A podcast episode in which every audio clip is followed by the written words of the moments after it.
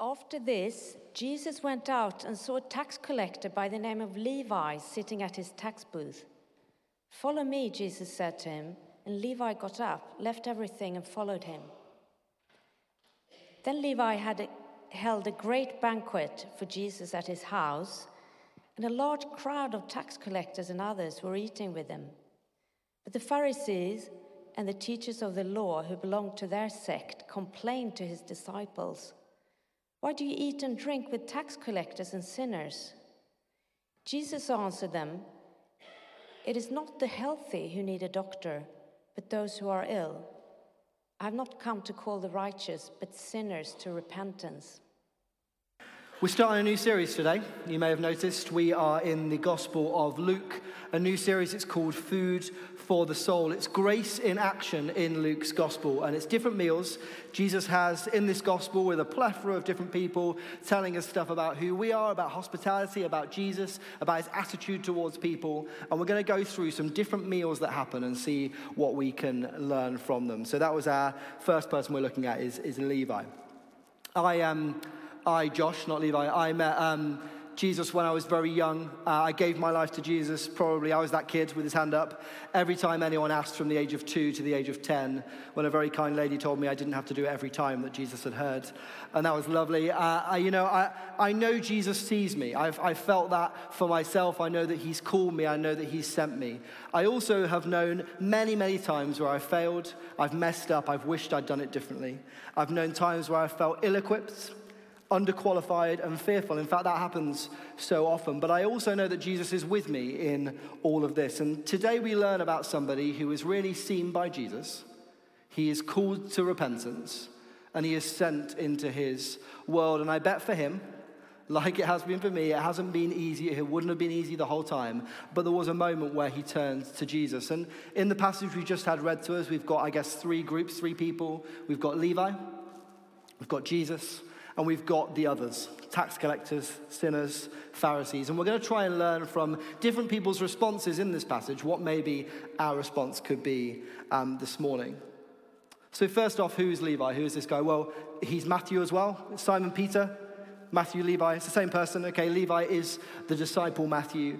Uh, and we're not told by the writer here, not told by Luke, whether they've met before, whether Levi and Jesus have met before it's quite possible that Levi would have heard of Jesus. He's in a small local area as a tax collector in some ways, and Jesus has been beginning to cause a stir in this sort of geographical location. So it's possible Levi has heard of Jesus. We're not told that he has. We do know that he is a tax collector working for the occupying nation. He is Jewish, working for the Romans to take money off the Jewish people. The way that tax collectors earned their money is they took money off the top. So to say they were hated would be an understatement. They were the worst of the worst to the Jewish people. They were traitors, they were hated, they were scum. And they also would have been pretty wealthy, actually. So as Jews go, they would have been wealthy because they were taking lots of money off their fellow Jews. They were really, really dis liked. Uh, but as the world looked at it, maybe actually he would have had quite a lot of stuff. His house would have been better than most. His financial impl- uh, the financial implications of his job would have meant that he had a bit of money. But actually, this guy to them at the time, maybe to some of us as we read it, in some ways is the last person that should have anything to do with a potential Messiah. And we get to the verses today, a moment for Levi where his life was about to change drastically forever. It's about to get really real for him as we go to this first verse again. Do look back. We're going to be going through the passage a few times. Do have it open in your pews. Verse 27. After this, Jesus went out and saw a tax collector by the name of Levi. Now, this word saw, just straight away we can get into the crux of this. This word saw is more than just a little look with the eyes. This, this word saw in the original is to do with looking into. It's a real soul moment, a real thing it's being seen into, seeing into somebody's hearts. And these are the eyes that Levi is seeing from Jesus. He is being looked into. Now, bearing in mind, Levi would have been self aware enough to know that all the things we've just talked about that are true of tax collectors is what people thought of him. Oh, how people saw him. He would have expected abuse, often scorn, disdain, or at least, at the very least, indifference. But what happens here? Levi probably would have expected Jesus to walk on by. But as we read on, we see that Jesus does something rather surprising. Follow me. Jesus said to him. And Levi got up, left everything, and followed him. This is mad. What, what is going on here? Levi's brain's probably exploding. He's likely a fairly clever man, at least with numbers, he would have been good. Likely not to be naive to the Torah, to the stuff that Jewish people would have been taught as they grew up. Likely not naive to the idea of a Messiah. We don't know this, of course, but we don't, we don't know how much Levi knew of Jesus. We've said this already, but he certainly discovered who Jesus was in the coming years after deciding to follow him. But what we do see is Levi respond. He responded to something, was something in the way that he was looked at, something in the eyes of Jesus that he knew. He knew he had to respond. Let's just pause for a second. What maybe is Levi leaving behind? He would have been likely leaving behind this job. It's not a very moral job, not the kind of job a follower of Jesus in this context would have been able to do. He he probably is going to have to leave wealth because of, of that ramification, right? And maybe not many of us think of Mrs. Levi what do you mean you've left financial stability to go and follow this preacher man? He comes up, but darling, the way that he looked at me, the way that he looked at me. You know, um, this, this Friday we had a dinner for a friend and we shifted gears on the di- dinner. We did some unexpected things. We changed what the menu was and who was turning up to this party to try and surprise this person for their birthday. It was really fun. And actually, what we get to here is a dinner, a different kind of dinner, with lots of unexpected things happening. Levi left his booth to follow Jesus, but then it's interesting what Levi does next. Levi then held a great banquet for Jesus in his house. And we're going to see that there's some unexpected things here about who he invites to dinner and the fact that Jesus accepted the invitation in the first place to a dinner with sinners, as we've read this passage, was unexpected in and of itself. But he immediately uses, Levi does, what he has to great effect. It's clear that leaving everything didn't leave him homeless in this moment. You might have thought, though, that Levi would leave his old mates behind. He's met Jesus now, and so his old life is in the past. But actually, that doesn't seem to be what he does. You thought maybe he'd crack on with discipling and getting to know Jesus better, but instead, it seems the first thing that he wants to do is to bring everybody he knows from his life to meet the person who has really seen him, to meet Jesus. He, all the people he was associated with, his colleagues, his friends. And, and you know, these meals, it's not like when we have a dinner party, especially when it's cold and we close the door. We're not in our gardens anymore because it's Britain and it's cold. And we go inside and we, uh, and we have dinner together. And unless we're really, really loud indoors, and even then only our immediate neighbors would know about it, people don't know what we're doing. But actually, these kind of banquets, these kind of meals, they were completely public affairs, which is why the Pharisees are able to overlook it in our passage. So, this is a massive statement being made by Levi here to his whole community I'm with this guy. I'm with Jesus. Something has changed. He's the guest of honor. Come and see the man who really saw me. And there is such a clearness here of a genuine conversion, genuine repentance, and then a post conversion party. He's ignored the deterrent of wealth and decided to follow Jesus, following Jesus into a new life. And despite being despised by many, I think it's really clear that Levi feels free to associate with Jesus.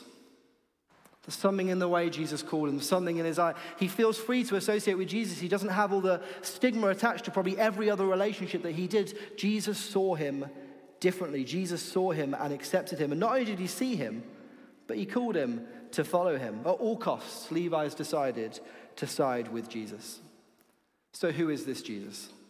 The main character in this story. What's he saying? What's he saying by what he's doing as well? There's lots we can learn from the way that Jesus speaks and the way that Jesus interacts when we go through this passage again.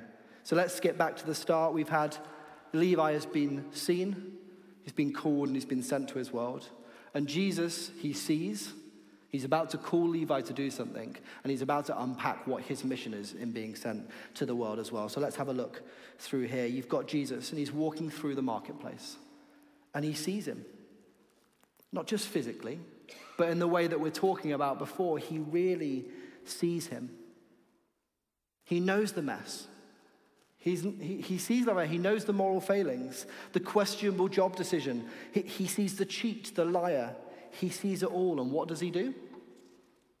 Follow me. Follow me. Wait, Jesus, do you know who this guy is? The Chosen TV series, some of you might have seen it, I think depicts this moment really well. Have a look on YouTube, it's, it's, it's a cool little clip where Jesus is there standing in the market looking at Levi in his booth, and he just stares, smiles. He's about to call him, Levi, follow me. And then Peter, and by the way, we always get this wrong. We always think Peter's the guy that does all the stuff we wouldn't have done. Peter's the guy that does all the stuff we would have done. Okay, I am Peter. Lots of you are Peter, and if you don't think you are, Anyway, Peter, he comes, oh, don't worry, Jesus, he got this one. I'll help you. Jesus, this guy's a tax collector. We don't do that.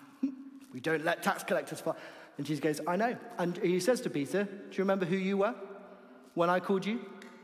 And there's a moment here where Jesus is showing to, to Peter, Jesus is showing in this passage, in the way that he responds to Levi, that he sees people slightly different to how you and I do. He sees people different to how the world might want to look. And what we have to realize about Jesus in this story, but also now, by the way, and we'll get there a little bit later, is that when Jesus looks at someone, he doesn't just see who they are, and he, he accepts them there, right? He calls them there. He's called Levi in this moment, but he also sees the full picture of who Levi could become in relationship with him. And when he sees us in our mess, don't get me wrong, he doesn't want us to stay there and he doesn't like sin. And we're going to talk about that a little bit later. But he also sees where we could be. And this is the mystery and the depth of grace is that when Jesus sees you, he sees all of it. He sees what you could become. Not just who Levi is in that moment, but who he could be walking with Jesus. The grace of Jesus is so much more than a negative CV or past. Jesus views people by what they could be rather than pigeonholing them into what they currently are. Follow me, Jesus says. And Jesus accepts the invitation to dinner. This is a massive stamp of approval on the genuineness of Levi's conversion in this story. It's also a big tick box and a massive signpost towards why Jesus is here. In Luke 19, verse 10, is in this gospel, key verse in it. For the Son of Man came to seek and save the lost. It's Jesus' mission. And here we see him, and actually, that, that verse is what he's just done with Levi. He's sought him and he saved him. He's came to seek and save the lost. But at this banquet, the passage goes on, and we see the response of some Pharisees who say, Why do you eat with tax collectors and sinners? All through this gospel, all through the gospel, we find Pharisees trying to trip up Jesus. They want to make him think about old Leviticus laws and how they matter so much. And, and they want him to think of what the expectation should have been at that time on somebody who would call themselves a teacher. And time and time and time again, Jesus acts in a new way. In a way that isn't, isn't limited by those expectations that people were putting on him at the time, not limited by cultural pressure of the religious elite. Jesus has seen Levi and he's called him. And now, when he's questioned about it at this dinner, he uses this moment to reveal to the Pharisees and to us the Luke 19, verse 10. In a different words, he says, It's not the healthy you need a doctor, but the sick. I have not come to call the righteous, but sinners to repentance. It's Jesus' mission statement. We get a mission statement at the start of this series here at HTC of what Jesus came on the earth to do, and therefore what we are called to get involved with. We're going to get there later as well, Josh. Calm down. Back to the. Yeah. It seems to be a qualifying factor in this of who Jesus wants to save. He chooses people who he can cure out of mercy, not out of merit. Jesus sees a sinner who needs saving. And this whole interaction is surrounded by and motivated by grace. And it's in stark contrast, by the way, to the Pharisees, whose motivation is the opposite of both of those things. And Jesus doesn't wait, he doesn't now, he doesn't wait for the sick to come to him, he hunts them out. Eating with sinners, it's part of the ministry of bringing God's healing and forgiveness to those who are sick and sinful. So Jesus blows apart the assumptions of who we think God maybe should be interested in relating to. Because, of course, he relates to people on the basis of grace, not on the, on, on the basis of our own goodness that we muster up. Thank goodness for that. It's not the healthy who need a doctor, but the sick. Jesus isn't put off, and he wasn't put off in this story by seeing our sin. He's not put off by the real us. If you think he is, I'd test that. Because actually, Jesus, he's not put off because he has a place for that sin to go. He has an answer, he has a remedy. He is the great physician. Jesus sees Levi, Jesus calls Levi, and Jesus uses this moment to let us know what his mission is on the earth. So, what's our response? We've seen Levi, he's been seen, he's been called, and he's gone to his friends. We've seen Jesus, the one who sees, the one who calls, and the one with this amazing mission for our world. And now us. Seen, called, and sent. So, how do we respond to this? We've got obviously stuff we've learned from Levi, who he is, and how we can relate. Stuff we've learned as Jesus relates to Levi. Stuff that we can learn probably from the Pharisees and from the sinners. We were probably we're in this bracket of people who need Jesus, like those sinners did as well. Just quickly, the Pharisees they had missed grace. They've missed it in this passage. They were too judgmental, pointing at others before looking at their own dirty hearts. And there is a challenge for us there. There is a challenge for us. Do we have said or unsaid qualifications of somebody who can come to Jesus? Because this passage blows those out of the water. They shouldn't exist. Anyone can come. Anyone can be called by Jesus. If a tax collector can, and so on. And today we need to recognize where we are like Pharisees in attitude and action, and we might be. I'd encourage you, ask Holy Spirit, is there a way that my actions or my attitude towards others, especially those seeking Jesus, do have I put limits on who that can be? Help me, Lord. Help me not to do that. The Pharisees missed the repentance that's taken place in Levi. And what assumptions are we making of others? Levi has started his journey of repentance with Jesus. And we need to come to Jesus, recognizing that we are all equal at the foot of the cross, equal as sinners saved by grace.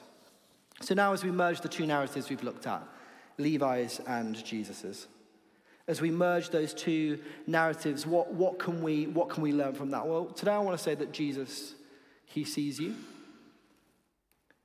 the real you.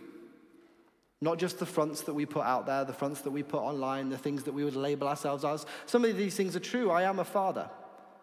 But sometimes that label can actually really hold me back or not release me into the way that God wants me to live. Brother, sister, the labels that we've put on ourselves or the labels that others have put on us. I'm not talking about those things when I say Jesus sees you. I'm saying that he sees who you are. He sees the good, he sees the bad, he sees the sin, he sees all of it. And I guess what I want to encourage us this morning is that it doesn't matter about any of that stuff because when Jesus sees you, he gives you a way out, but he also gives you a future of something to do with that way out.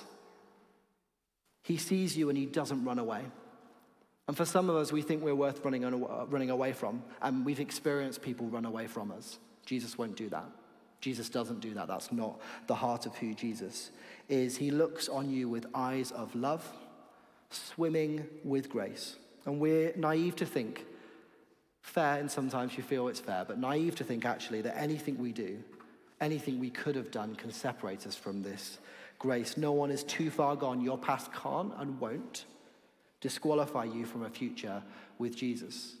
It's put well in Romans 5, verse 20, when we're worrying about this stuff, where sin increases, grace increases all the more.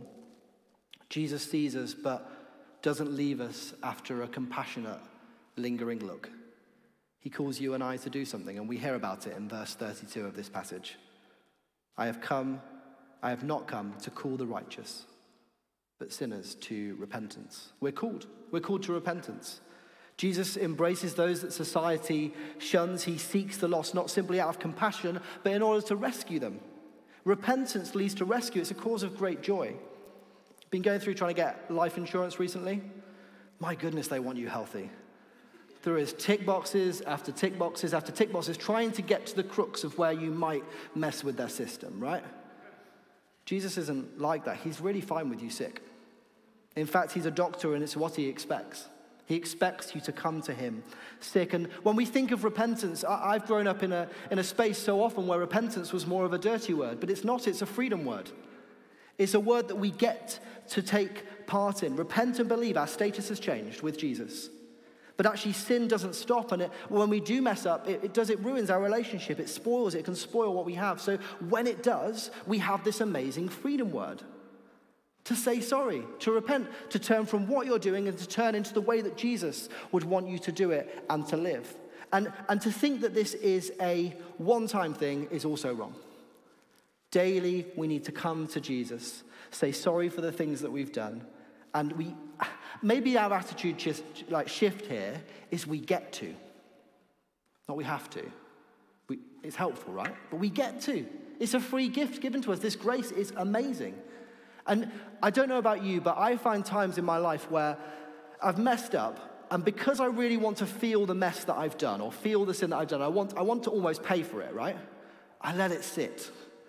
Revel in it might be a good way of putting it, or at least I, I let the pain of that stay a little bit longer. I let it hang around.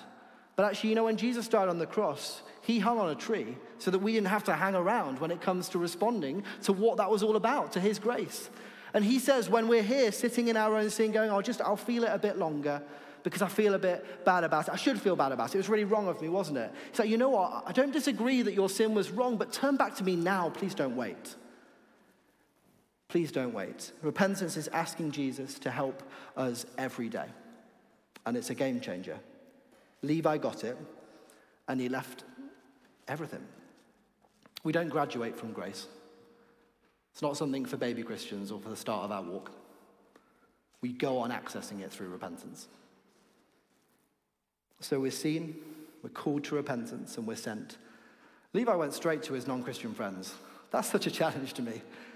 I really, I really think in that moment, I sort of half expected him to never see them again. But actually, it's a challenge to us as followers of Jesus.